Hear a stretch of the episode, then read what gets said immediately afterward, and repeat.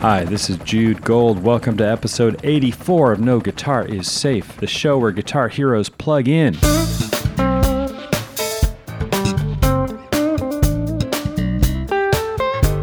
Today's episode with the super funky Adam Hawley, who you're listening to right now, is brought to you by Guitar Player Magazine and GuitarPlayer.com. Guitar Player, play better, sound better.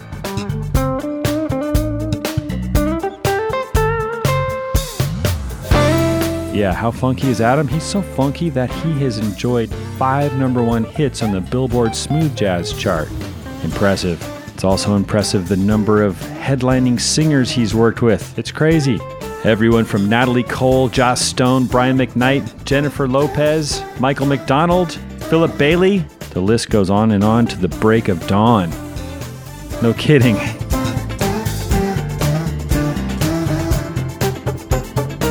I run into Adam regularly. I say regularly, but it's been twice now at the Houston airport, which is a big hub, because, you know, he's always out there working. And this last time he was with a very special singer, his wife, Kat Hawley.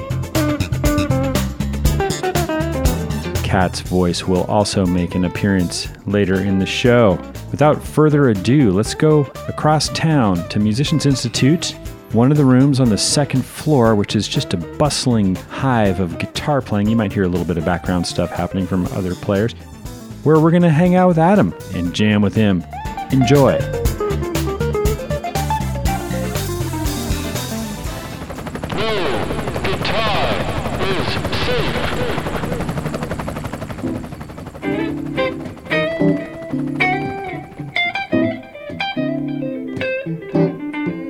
What's up, everybody? We are at MI, Musicians Institute, and I am jamming with Adam Hawley.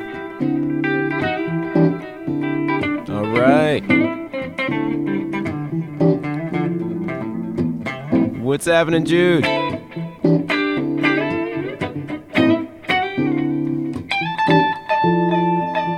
Adam has fifth number one single on the Billboard Smooth Jazz chart. And we're kind of playing it right now. It's called Traveling Mood. I wrote out a quick little chart here of it.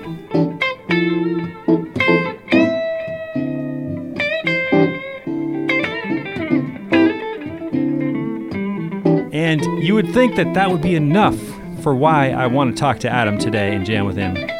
And also the fact he's played with so many headliners, from the Backstreet Boys to Sheila E., Pitbull, Rickey Minor and the American Idol Band, Larry Graham, Michael McDonald, Take Six, some of my favorite bands. I love it.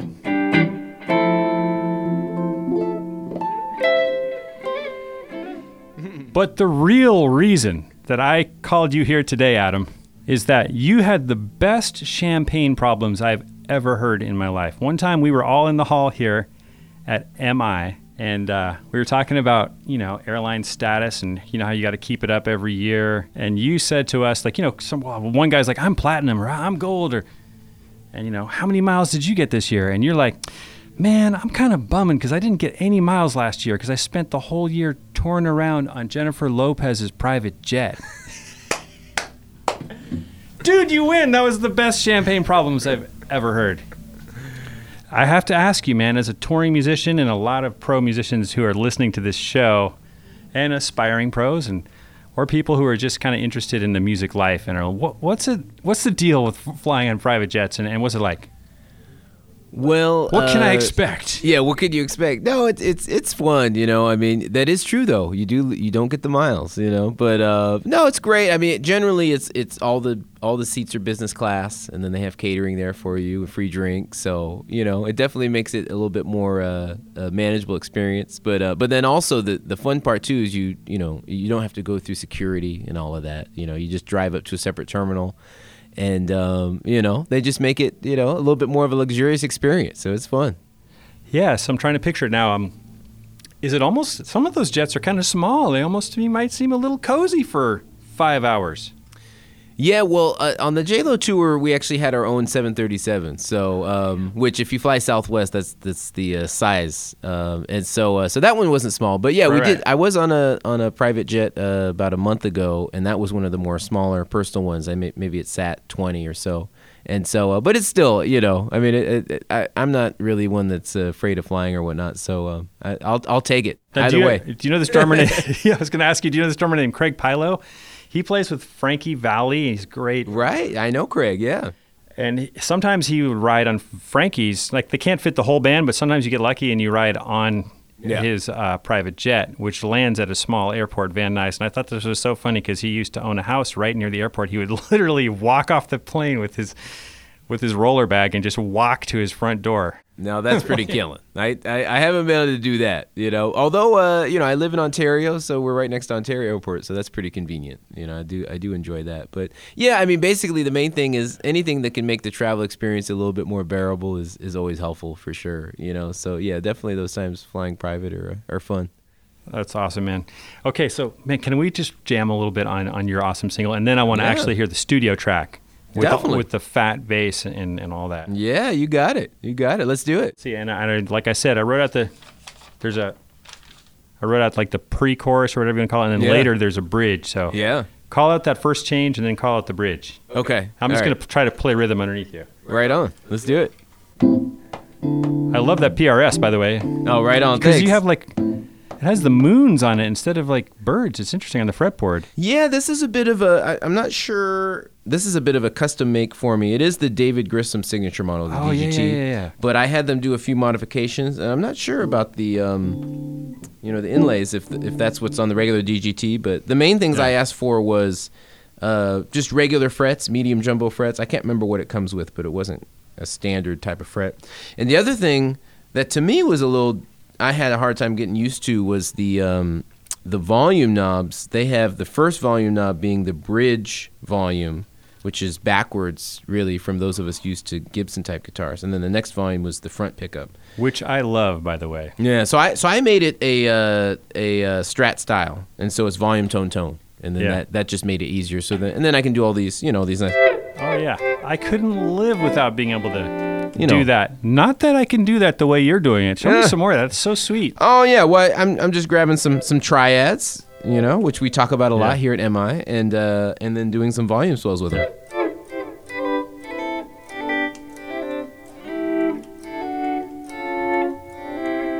Yeah, I'm just doing some triads and, and swelling into them. And so what's nice about the the uh, with this being one volume, it doesn't matter where the pickup it, where what pickup I have selected, I can still you know, or if I'm in the middle, you know, I can do it too. The middle is a funky position on this guitar.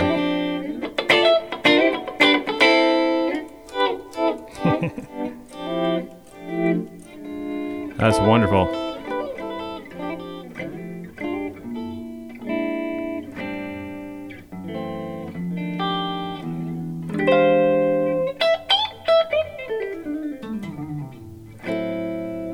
Yeah. So anyways, Sweet. yeah, yeah.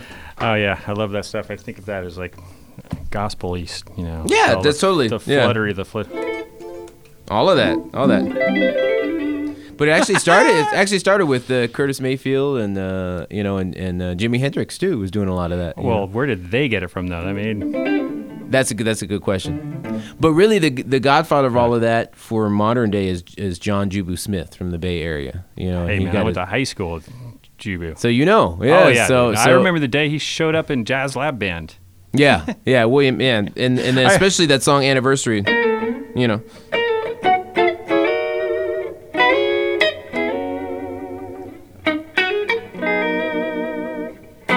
All that's I mean that that's when it really that style really exploded, you know. Yeah. It's a tune by Tony Tony Tony. Oh yeah, yeah. I remember, Yeah. dude. Right after high school, it's like, Jubu is on Saturday Night Live with Tony, Tony, Tony. Pretty much, yeah. That's awesome. I don't even know if he was Jubu then. He was John T. Smith. Oh, I don't think the see, I didn't even know. See, you Yeah. got the inside Oh, story. Yeah. He's John Smith, and then I think around his junior or senior year, he added the T, which didn't stand for anything. It just which sounded cool. John Yeah, T. Smith. That is, yeah. I, I mean, that. I'm pretty sure about the story, but you have to double check with him. sounds like a pastor, John Oh, T. I Smith. just ran into him at the Atlanta airport, like Really? in July. Okay. It's just yeah, it's such a small world, especially in airports. We're all I ran into you in an airport in Dallas. That's true. Yeah, yeah. You, I mean, it's crazy. yeah, Yeah. man, John T. Smith, as I still think of it. John him. T. Smith. That's funny. Jubu, man. I never knew that. I remember I was I was at lunch break once and I was complaining to the guys. This is uh, like 11th grade. Like, man, that amp freaking sucks, man. It was a horrible amp. The speaker was broken, and that guitar is just so horrible. It was the worst guitar. It had like a graphite neck, and it was Yeah. just. And then this guy, is like, "Well, did you see the new kid in class? He's pretty good." I was like, "No, I don't think I was there yesterday." And I walk in there, and Jubu is just making that gear that I was complaining about, just making it sing. Yeah. So I never blame my tools. Well, Yeah. that's a lie. I still, but I try not to since that day. Yeah, All right, one, two, three, All right. four.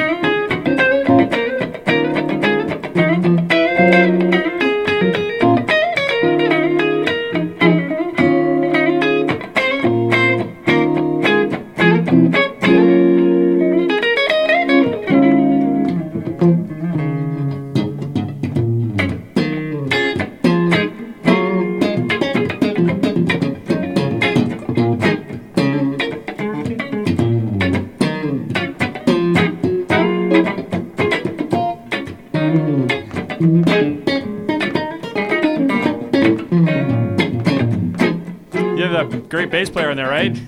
Yeah.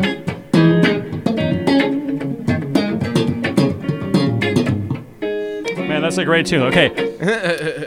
Thank you for jamming it on with me. Yeah. And uh, I love the modulation. Now, uh, let's listen to the actual track again for a little bit.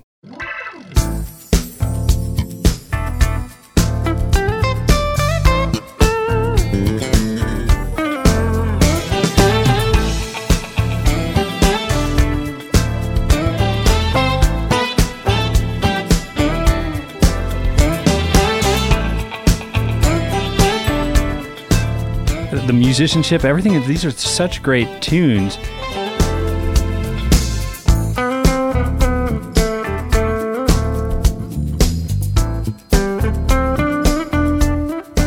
How much does the record label help too, as far as getting the word? Like, where does the, the musicianship and the great songwriting and all that, and the awesome guest artists and the great solos and everything leave off, and the business side take over as far as helping to get your word out, as far as getting to the top of the charts? Yeah, well, I'm really fortunate. The the label, um, they really stay out of the way.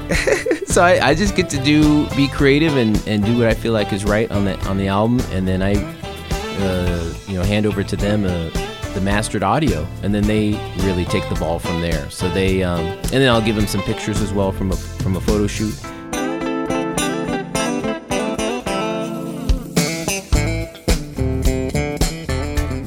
And then uh, they'll do all the artwork and then print it up and then uh, and then also um, do the uh, the radio promotion as well. And so basically, what happens is um, there's a couple individuals. Uh, Ted Joseph is the A&R exec, and then um, Richie Salvato is the president. And so the two of them at Kalimba get the ball rolling, and then um, we have a radio promoter, Jason Goroff, and also his father, uh, Cliff Goroff, and um, and they make all the calls, and uh, you know. Are there any particularly cool marketing things that they did, or anything that surprised you that you're like, wow, that was cool, or that really worked, or something that was fresh? I'd never thought of doing that before. Well, really, it's it's. Uh, there, there isn't anything too elaborate. It's really more about, uh, you know, it's kind of like being a politician, uh, shaking hands and kissing baby, you know. And mm-hmm. so, um, basically, he's getting on the phone and just, you know, you know and just pushing the record and, and calling the stations, and um, and they have good relationships with the stations, and so does our radio promoter, you know, the Goroffs.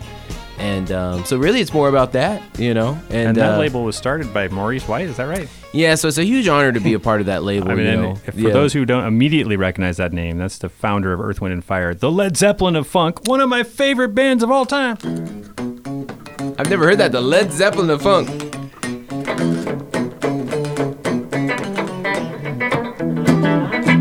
Yeah.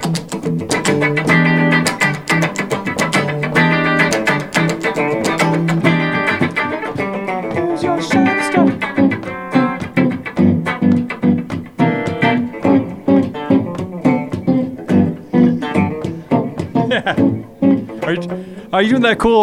Uh, I was trying to do the, the bass line. Cool Verdine White bass line. That is such a cool little thing. Was There's like, there's something like that. Something like that. Yeah, yeah. Oh, man, Anyways, yeah. anyways, something uh, like that. We had to give one out for for Maurice White. I mean, those are those yeah, God bless him. Those are yeah. such great. So I'm, I'm, glad you're part of that legacy. Yeah, no, it's a huge honor. Yeah, uh, uh, the president of Kalimba, he was with um, Maurice for uh, over 30 years, I believe, and then uh, and then the A&R exec Ted, he was with Warner Brothers for 30 years. So it's it's a really great legacy to be a part of and um, great team. So cool. Yeah. So you know, maybe we could just. I want to figure out how you got here because you're like one of the most overachievers that I know. First of all, you are a rock star. You play on these cruises with Dave Koz and all that stuff, and you headline all over the place. You got five number one hits on the Billboard Smooth Jazz chart, as we mentioned. You also got a doctorate. You're a professor. You're a doctor of music from USC, the great jazz. I want to hear about how you. Where did you? What made you even start playing guitar? You know, I always wanted to play guitar just from as long as I can remember. My parents did have some vinyl record collections. Uh, uh, they had a vinyl record collection, and um, that's such a magical feeling. You know, take, taking out of the sleeve and looking at all the artwork, reading the lyrics, listening to the, you know, to the records, and um, and I do remember they had interestingly enough, that's the way of the world, Earth, Wind, and Fire. So I remember listening to that at, as early as five years old. They had uh, some Brothers Johnson, they had Elvis, they had all sorts of stuff. I remember listening to Frankie Valli. We mentioned you mentioned him yeah. earlier, and uh, yes, just for whatever reason, I picked the guitar out of that. Always wanted to play. And then uh, my mom, she was kind of concerned I was going to get wrapped up in sex, drugs, rock and roll, or something. So she said, "You have to play the piano first, you know." And I think she was thinking I wouldn't stick with it. So, uh, so I played piano for a year, starting at eight, uh, year at age eight, and then at nine um, started the guitar, and then continued with the piano. Thank goodness, and I'm glad she made me do that because for um, all the production I do and writing, the piano is is huge. Yeah. And uh, so yeah, started guitar at nine. Was taking lessons at a lesson studio, and then uh, I started touring at 14 in a bluegrass band. Believe it or not, you know, really? so we were, you know, we were doing you know, we are doing all that kind of stuff. no kidding. Touring all over the uh, the were Northwest, steel Oregon. or yeah, I was playing steel string, uh, yeah, acoustic. We did that for about a year, and then um, we had a, uh, a pretty classic breakup, kind of like uh, from VH1 Behind the Music. It was pretty hilarious. Were hilarious. you the youngest cat in the band? I was the oldest at Oh, 14. so you guys were uh, young prodigies. Yeah, so we had I was 14 year old guitar player. We had a 14 year old bass player, uh, 13 year old banjo player, and a 12 year old fiddle player. Now, what was the name? What was the name of this? You've got to hear the name. Well, th yeah, that was part of the problem. I think. Gotta hear this. Three kings and a jack, and Oh. uh, Jack was the bass player. So that was the opening joke of every set. We're three kings and a jack, and I'm Jack. The bass player would say. So yeah, it's pretty pretty bad. So, uh, but we had we had a lot of fun. We Were you? around. Was that something that you were into? Like, what, who were your first guitar so that players? that was um, by chance. The my guitar teacher at the time knew that band, and they were looking for a guitar player, and he recommended me. So I, I immediately dived into you know the Ah, the cool. music. I hadn't really played a whole lot of it before, and uh, it was great. And we even worked up to the point of doing Wintergrass, which is the biggest bluegrass festival in north in the northwest. So. Um, Oh, did they get you sing, singing harmonies as you should in? Oh no, I was singing a lot of lead actually. Ah, cool, Yeah, man. yeah. So it was fun, and then uh, so anyways, that lasted a year, and then uh, then I went in um, and started a blues band in high school, and it was a power trio. So we had a, a drummer, uh, Jake Brownson, and then um, a bassist slash vocalist, Sarah Hunt, and uh, another tragic name. Okay. The name of that band was Mo Pigeon, and the reason was is that uh, the the drummer had a, uh pigeon in his barn, and they named it Mo. Oh. That's all we got. That's, hey, That's all we got. so, anyways, that group we toured for a couple years, also in the Northwest, Now, Oregon who and were your Washington. favorite blues players? Is there any blues players that just send Oh, electricity through yeah, you? Yeah, definitely. Well, back then I was listening to the Kings, BB King, uh, Freddie King, Albert King, uh, Clapton, um, Hendrix. Uh, you know, uh, I was listening to all of it. You know, and um, did a ton of transcribing at the time, and um, and uh, so yeah, we had a lot of fun. We did we had originals, but we also uh, would play um, some covers as well, and. Uh, and we toured for a couple of years, and uh, it, that that was really fun times. We could fit the whole band in, in my car, you know, through the drum set and the bass amp and the guitar amp, and then go. That's cool. What And drive. these? Like, mm, So this would have 90s? been uh, 2000, You're so young. two, 2000 through 2002, I believe. Yeah, Right. Yeah. So um, yeah, basically Yeah. 16 to 18, somewhere in there. And you're still finishing high school and everything? Yeah, we finished up high school, and then halfway through that through that period, um, I was finishing high school and uh, and was looking around for somewhere to go to college uh, to study guitar, um, and uh, SC was uh, recommended to me, so I started looking into it, and um, So you started there out of high school, like bachelor program? yeah, straight out of high school, and I was considering at that time I considered Berklee in Boston, um, Cal State LA, Cal State Northridge, and USC.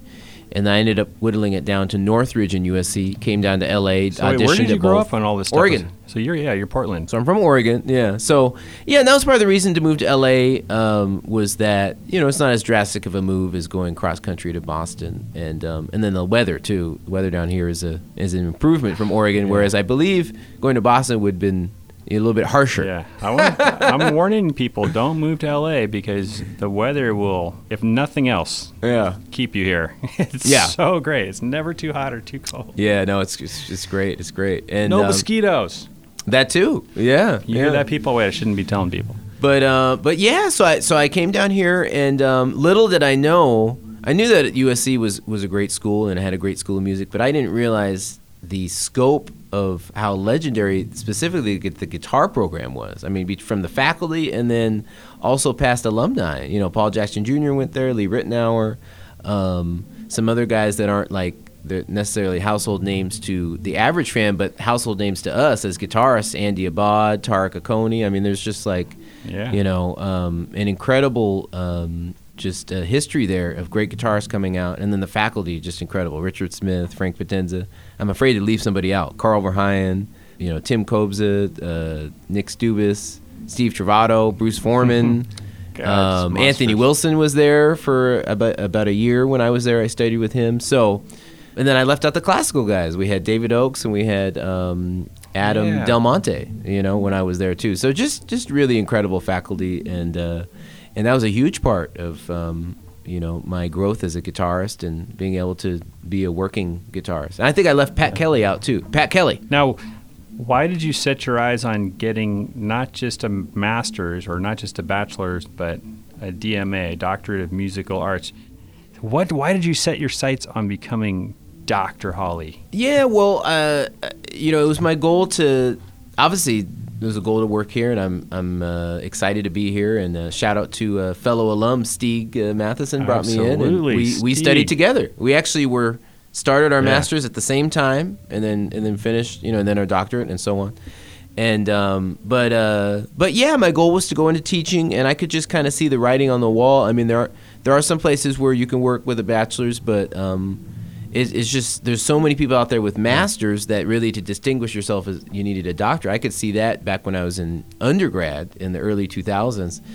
And now, like so many people have doctorates, so that doesn't even distinguish you really. You got to try to, you know, also have. Five number one hits. Yeah, well, But I mean, I'm kind of joking with that, but it's very impressive that you're so accomplished in the teaching field and then also with your own original music. That's pretty rare. What was the most challenging part of getting your doctorate from USC, like as a guitar player or as a music student? definitely the, the academic side of it was more challenging. And uh, and not to say that the the playing side I mean that's challenging too but it's very rigorous. You got to do four recitals um, one of those being a lecture recital. So um, in that particular program, program you didn't have to do a thesis but still I mean it, it was pretty close to it was almost a combination of a thesis and a and a performance You recital have to do a presentation, a lecture. exactly yeah what where did you, do yours on, and, and who was watching? Was it like other professors or? Well, it's it's open to um, you know, it, yeah, all, all the professors are there, but then um, it's it's essentially open to the public. So you end up having an audience of you know, it could be usually around forty or fifty people. You know, Oh, depending so on. yeah, what did you talk about? Or? I talked about kind of the transformation of blues from its beginnings, but then also going through how it transitioned into popular music styles. And so, you know, I started off playing some Robert Johnson, and by the end, I was playing, um, you know, some Robben Ford. And Robben Ford is a huge influence of mine. So I, I went through that litany, and, and, and it was challenging because you have to have an intelligible lecture, but then you have a band sitting there while you're lecturing, and then you put your guitar on, play a song, then put your guitar down, then go back to the podium, and then lecture some more. So it's definitely kind of an interesting, you know, um, back and forth when you're doing Right. that, you know. And then I did three other recitals as well. I did a, um, I did a, a, uh recorded project where I did a lot of music for TV and film. I did a, uh solo guitar recital, which was really challenging. You know, you don't have anybody to lean on. so No I did my best Joe Pass impression, you know, for most of that. What kind of stuff were you playing for that? Go on. Well, that um, yeah, I was playing playing some. You know, some He's putting down putting So down the pick, folks. Uh-oh, Finger pick it- style. Yeah, finger style.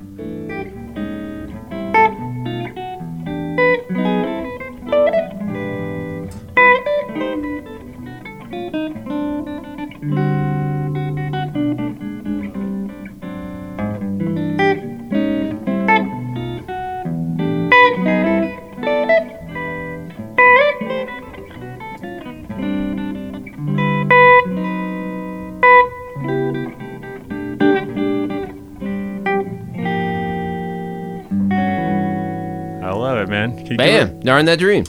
Got another, Yeah. got another standard for us? I could. I just love this stuff. I'm not trying Oh to put man, this. another one. Uh, that that's my go-to. Uh, I'll, I'll have to think about that. I'm sure. I'm Right, sure I'll come. back. Oh yeah, definitely. Well, yeah, everyone everyone's uh, favorite favorite standard.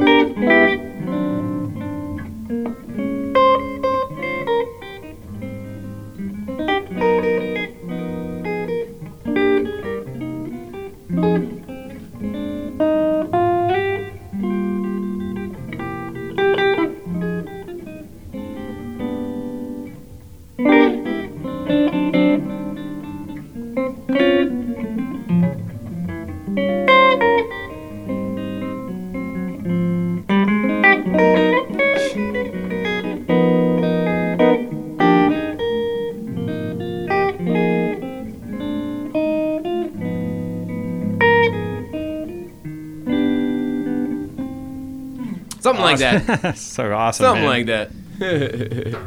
That's great that you've been deep down the rabbit hole of chord melody, which we all consider to be the most challenging style. Really, It is. It's challenging, but it's but it's it's uh, uh, it's you're the hope and the dream. You got to provide the bass line, the accompaniment, and the melody, and so it's a great challenge on the guitar where um, you know you kind of got to do some finger gymnastics to make it happen. You know, so So it's fun. But it actually, you know, that that's one thing that that's been interesting for myself touring. Like, I really tried to make an effort to be versatile and do a little bit of everything. And so I never really mastered anything, and I'll never claim to that. But that just that right there, being able to do like a Joe Pass impression. Uh, my first touring group was the Manhattan Transfer. And then all of a sudden, one day, one of the singers was like, "Hey, can we do this song?" And it was something she recorded as duo with a great guitar player, probably Anthony Wilson or, or somebody, or Larry Koonse or something. And um, and I did it, and she loved it, and it became a staple of the show. And then one of the other singers was like, "Hey, let's, I want to do a you know a solo guitar tune with you, or a duo, you know, with the solo guitar." And so you never know, you know, when those skills are going to come in handy, you know. Yeah. And then later on, I started touring with Natalie Cole. Same thing, had to be able to play some of those um, you know jazz styles, but then also be able to play contemporary styles, great rhythm, R and B Yeah. rhythm guitar, and be able to take like a distorted solo Yeah, and rock out. And rock out. So not every player. Obviously, there's a ton of great bebop players out there that could play circles around me, but there's fewer guys that can play you know all of these styles convincingly and read. So that's kind of been what's been keeping me busy. yeah, you, know? are, man. You're dangerous, man. I tell you. Uh, trying, trying. I just like you mentioned playing with overdrive. I'm looking at your. You got the cool little board here. You got your Strymon El Capistan. That's a delay. The tape delay. I've always wanted one of those. Yeah. Yeah. All the all the Strymon stuff is great. I mean, I would have more if I could fit them on here, but this is uh, the Metro 16. So I've literally maximized every inch of this. But yeah, basically, Yeah. I mean, this is my kind of, you know, crash and bash board. And what I love about it is 11 pounds. I throw it in my suitcase and uh, and and just rock. So then all I need is my suitcase and my guitar, and I'm good to go. I love that. um, And you got some cool stuff on here. Tell us about this clock you got there. What's up with that? It's even got a foot switch on it. What's it called? it's uh, I don't even know.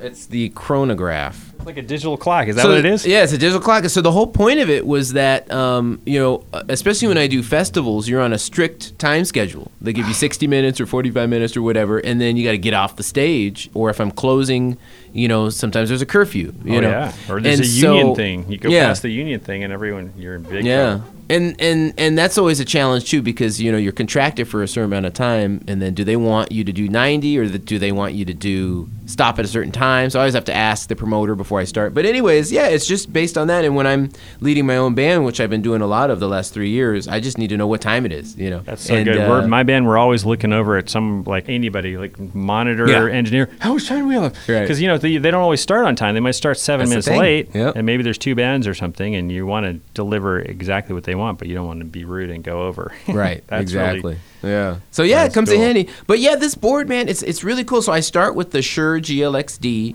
wireless, and that's the first in the chain, and then I love con- that one too because that has a tuner on it. and right? it's a tuner, so it's super convenient. And then um, it looks like then I'm going to my compressor, the SP compressor, Xotic. and then uh, great compressor, and then I've got the uh, Boss vocoder. now, how does that sound? It sounds good. We would need to hook up a mic, so we can't really hear it right now. Oh, okay, cool. You got to hook up. I usually use a SM57 and hook into Right. it. But yeah, it's, it gives you kind of a vocoder talk, talk box kind of vibe, which is cool. And then I got the uh, Crybaby Mini, which I love. It sounds just like the bigger version. It's just smaller. Uh, yeah, I have one of those too. You just got to make sure that it's so small. You're tempted to put like like you got to make sure that you don't accidentally step on the SP compressor button while you're but using. you know what's convenient is my SP that SP compressor is is pretty low profile, so it's Yeah. it's really not an issue. I, you know, if I turn this on, Yeah. see, notice I don't actually hit the button.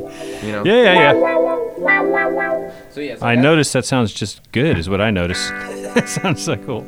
And then I got let's see the Pure Boost, which uh, is really just a knockoff of the Xotic um, RC booster, and that sounds great. You know. You know, you Yeah, can have it be clean. it. You can have it give you a little gain. Uh, it's a really great pedal. And then Yeah. the OCD for a little Yeah. dirt.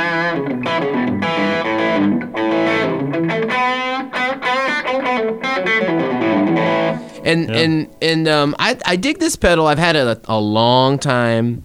And um, but what I like about it is it's got the, it's got the little switch, and so you can you know ha- go for a distortion, which I have it now, or you can drop it down, and then you get a little like almost like an overdrive. You know, you get like uh, you know,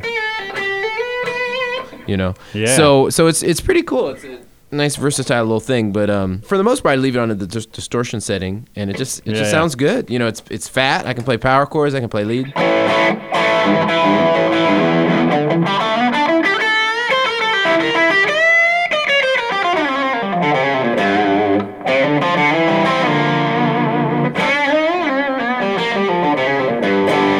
Just sounds good, you know. So, and then I got some reverb, which I just has been on this whole time, the Hall of Fame Mini. Yeah, yeah, sound, yeah, from TC Electronic. Yeah, sounds nice. Yeah. So yeah, and then and then I've got the um Oh yeah, the power it. supply from Strymon. And what's cool about this power supply is it'll take any voltage, so you never have to worry about blowing up your power supply. I mean, like if you're traveling abroad or something. hmm Yeah. So you and you don't even have to switch it; it just does it Yeah. automatically. So Yeah, yeah. you know, I can just plug it in. I don't even have to think about it. You know. Yeah, So, man. Yeah. And it's funny because a lot of people write into me and say that they've learned so much from the podcast. One thing I learned when I interviewed Kevin Cadogan from Third Eye Blind, the uh, multi-platinum Yeah. 90s rock band, he's like, man, it used to bug me that I always had to play my wah-wah pedal with my right. This is so silly. But he's like, I learned to play with my left. Like now I always play with my left too because I'm usually on stage left. And if you put your right leg on the wah, you're even more to the left. Oh, interesting. So yeah, he, from this podcast, I have learned to play with my left leg on the Y. It's just weird. It's, it's just so so nerdy, I guess. That's but funny. Yeah. With that little tiny wah wah pedal, yeah, I dig Yeah. it, man. It's great. You know, they're really inexpensive and uh, they're light. That's they're the light. Thing. 'Cause Yeah, you that's wanna, the other thing. Yeah, it's a lot lighter. You want to keep that suitcase down. And um, yeah. Yeah. like I said, this whole thing. Last time I weighed it was 11 pounds. So it, man, it, it really it's it's killing. You know, and it's all the sounds I need. You know. Yeah, little Pedaltrain. The Metro. or, uh, Metro 16. Metro It's like 16. I can't quite read it because of that cable, right? Yeah. Yeah, I use those boards too. But so let's listen to another one of your tunes. Should we listen to another one of Let's- the uh, let's check it singles? Which one would you like to f- play us? Oh well, you could play the first single off of the uh, off of the uh, new album, which is uh, called "Can You Feel It," and that's a tune I wrote with a buddy of mine, Demonte Posey, and he's a really great producer. He's produced a lot of Eric Benet's tunes, and he works with Babyface and um, and David Foster, and uh, and so yeah, that that was the first single that came out, and it features a great saxophonist, Marcus Anderson, who's toured with Prince and CeeLo, and uh, so yeah, man, just check it out.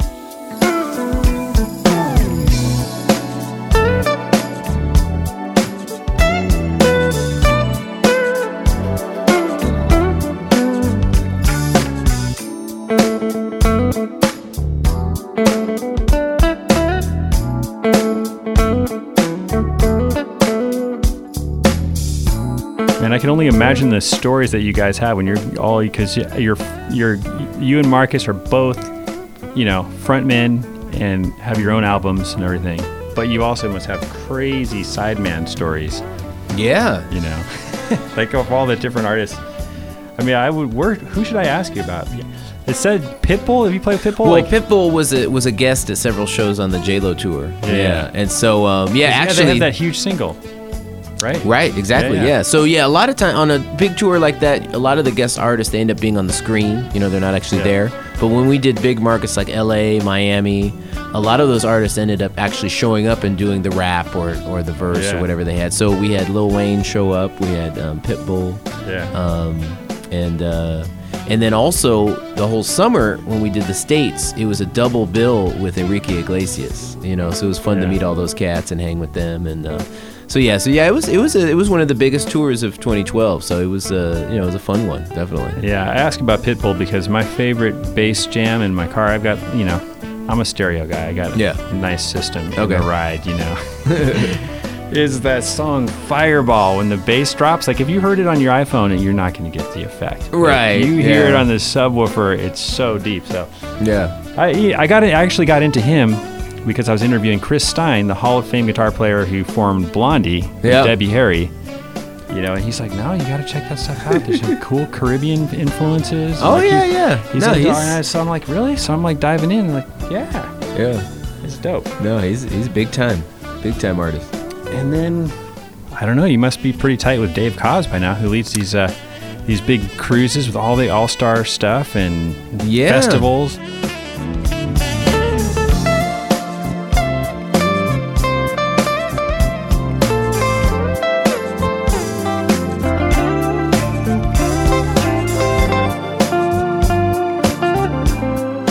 So yeah, I started working with Dave in 2013 on his cruise, and so I've been in the house band, and so, and a lot of people ask me about like, oh, you know, especially a lot of the students here at MI, do I need to read, you know, and so, yeah, when I was when I was with J Lo Backstreet, a lot of the pop stuff I didn't read, but then there's all this whole other segment of work um, where reading is is super important, and then you meet a lot of um, get a lot of accounts from that. And the cruise is definitely one of those. So I'm in the house band uh, and end up playing for usually about eight artists each year and learning um, a 60 minute show for each of them. So you end up learning about 100 songs.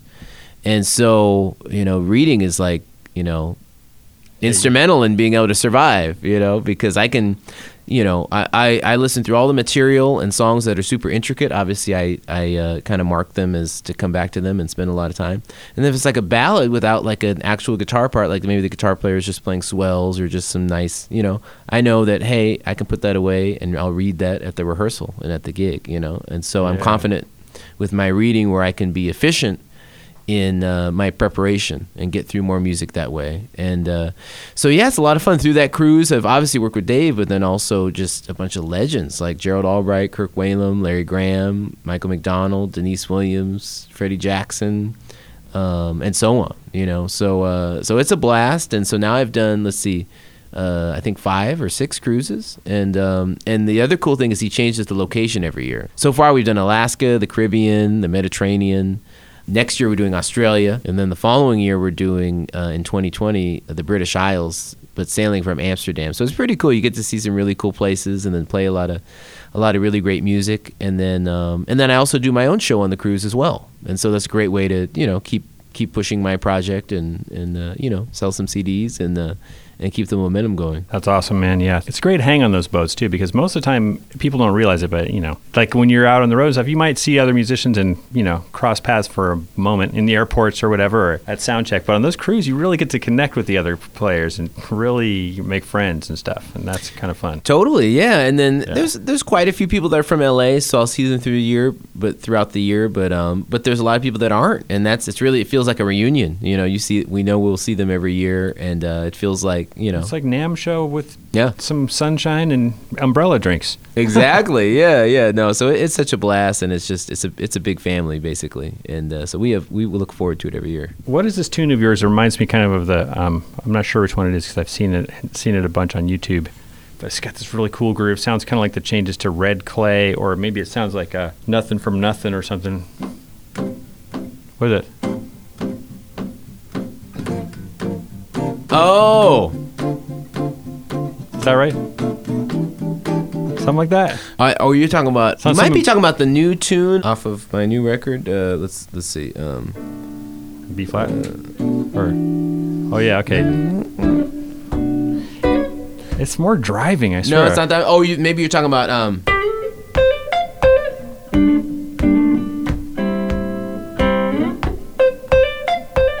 That's sweet. That's not it.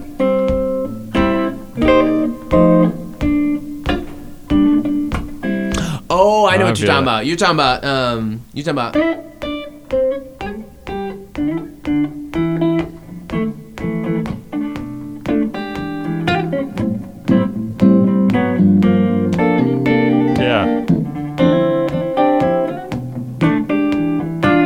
Yeah, I think you're talking. I think you're talking about that one. That's, yeah, yeah, I just yeah, love that feel, man. Yeah, yeah, that's a tune I don't know called Joyride that uh, me and a buddy of mine wrote, uh, Greg Manning, who's also on Kalimba Yeah. Music. Really great keyboardist and toured with everybody from Brian McKnight to Jonathan Butler, and he's also on the cruise.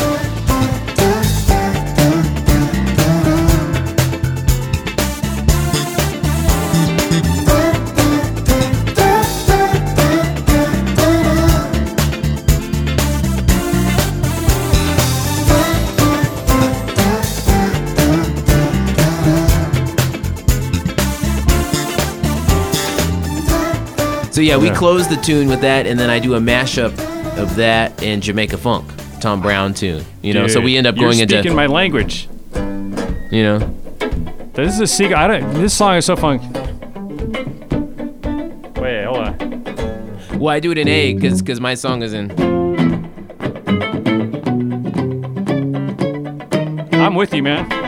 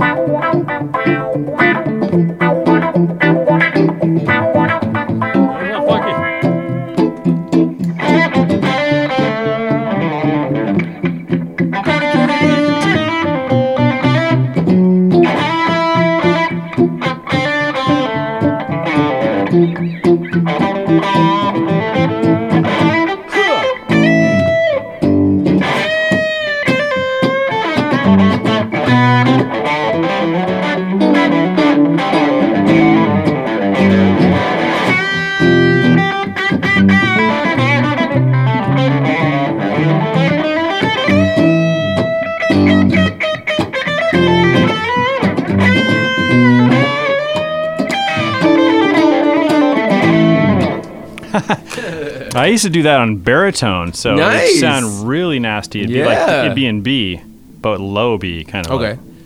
Like, it'd be like, ah, shit. What would it be? in? Anyway, it'd be an octave lower than this. No, what would it be? No, it'd be an octave lower than this. It'd be like, and then it would go down. Crazy. I can, now I'm changing the tuning peg here, but it play it on Barry. I just I love that jam. That's wild. Yeah, it's a great tune. Great tune. You know, Yeah. and I would never would have found except for I was playing with an R&B singer, and she bring in these tunes that I Yeah. didn't know before, and I'm like, you know, they just be, become. I love that about music when someone throws something at you that you didn't know Yeah. before, and then you're like, hey, Yeah, totally. Yeah. whatever it is, bluegrass. No, it's a classic or tune, yeah, and I and I uh, almost always close my show with that mashup of, of my Yeah. tune and that, and uh, you and, do it you know, up the a crowd little loves bit it. It's Yeah, it's- well, well, because because I the keep other tune is- well because yeah. I keep the tempo of the I think it's at 120. Yeah, and the original Yeah. is, is is definitely slower, but um, you know, do, do those Yeah. mashups. They're fun. You know. Before we go, man, let's listen to this song that has a very special guest on it. I believe it's an Adele song, but your version of it. Who's singing on this one? That's right. Yeah. So that's my lovely wife, Kat, and uh, shout out to her. She's uh, she sings in uh, in my show when I go out and tour, and um, really great vocalist and uh, and a fan favorite. Hello,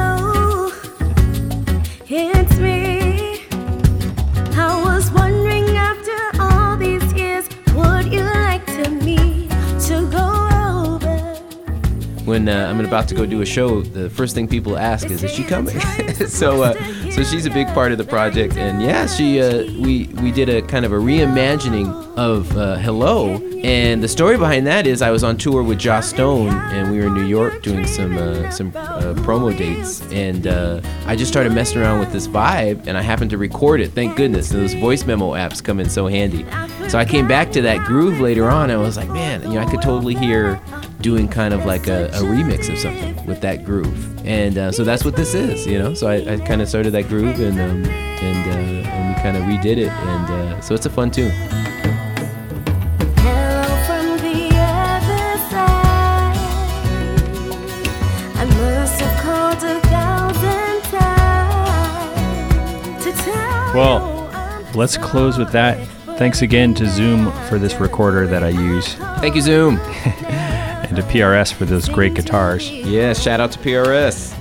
I'm actually, what do I have today? This is a Music Man Cutlass. Sounds good. Thanks, man. I'm just trying to give you something to play to, but uh, I really appreciate you coming by. I'm gonna let you get back to your family because it's late. You've been here eight hours. Next time I see you in the hall, I hope for an even more epic humble brag Ah, that yeah, exactly. or champagne Yeah. problems or whatever. That's But funny. it's fun to watch you go, man. So Oh, thanks a lot. Adam. Thanks so much for having me. Keep it alive to It's you, an honor.